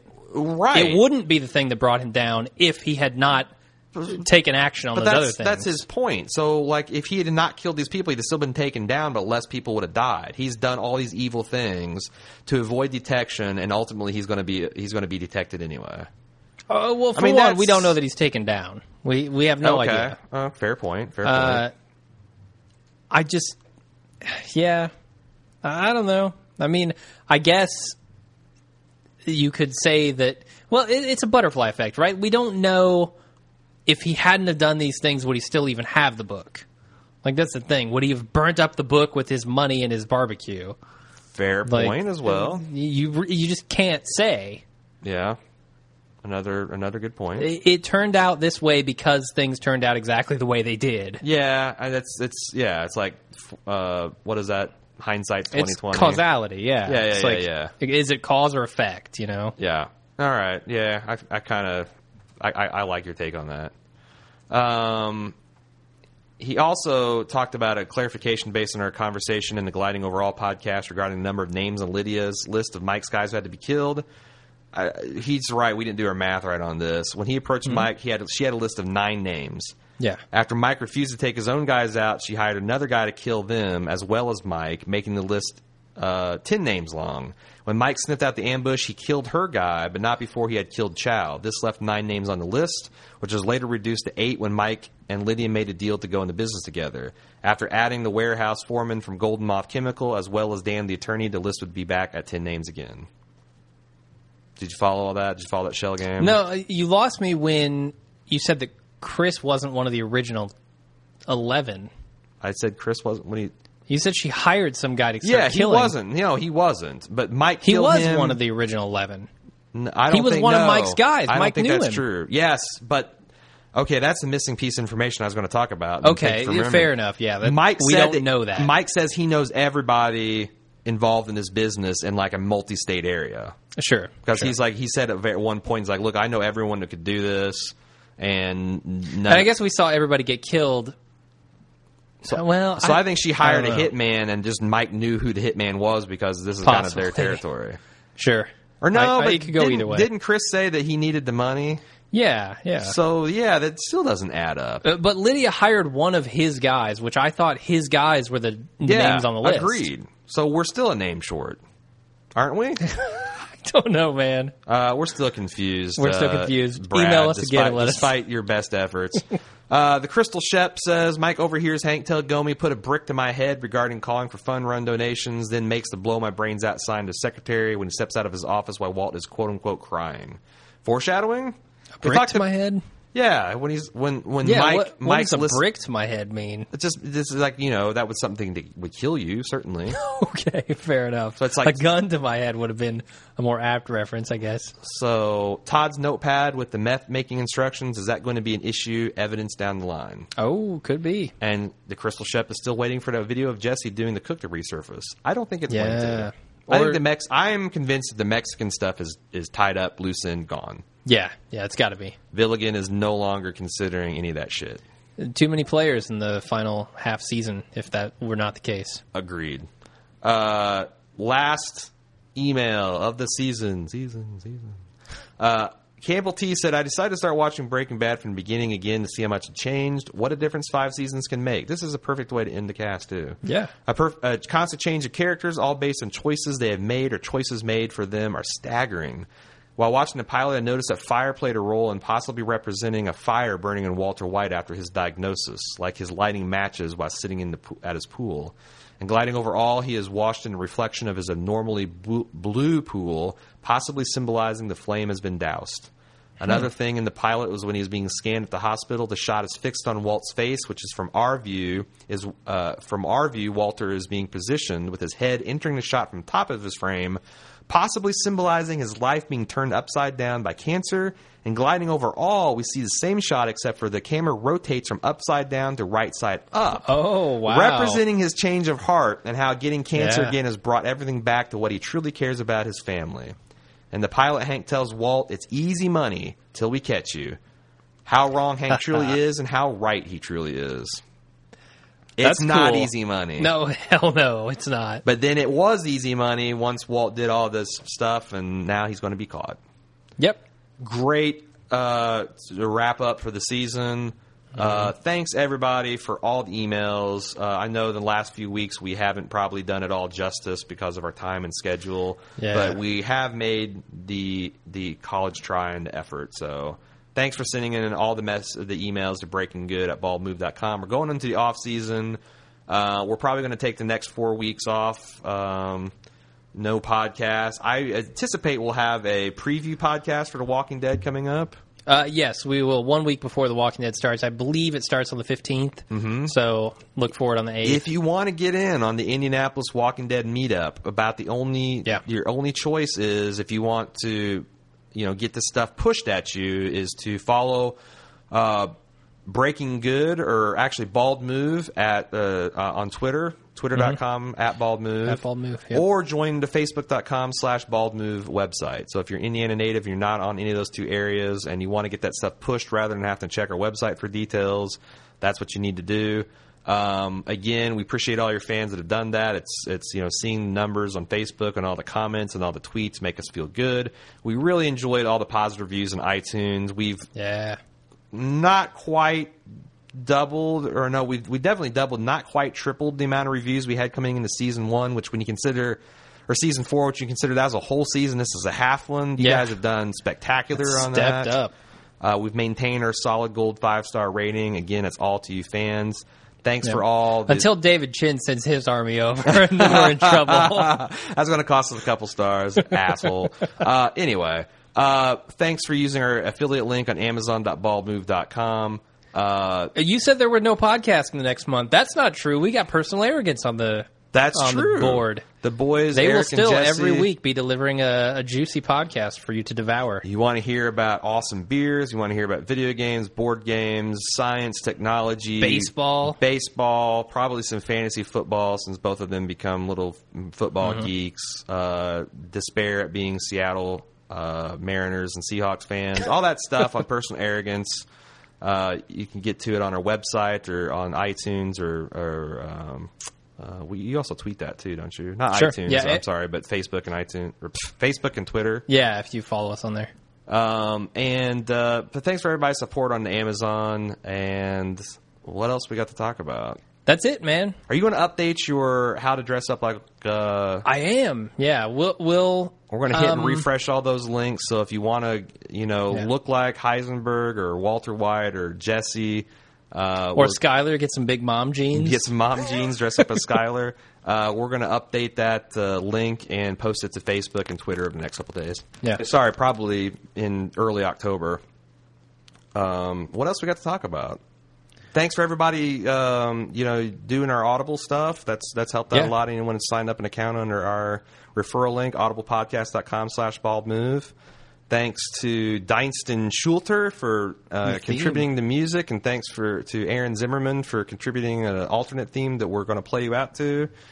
Um, we got anybody else? Thanks to Dave Porter for the interview. Yeah, thanks to Vince Gilligan for making a great show. Yeah, and again, uh, you know, stay with us with personal arrogance, and we'll see you in about five or six weeks when uh, Walking Dead starts up. I'm actually can't wait. Uh, Yeah. and kind of scared that I'm not going to be able to make fun of Rick's accent anymore. The show's going to be too oh good. no, he'll still have the accent. Know, I think he's he's they he spent the last nine months getting an accent coach. He is Oh, nailed.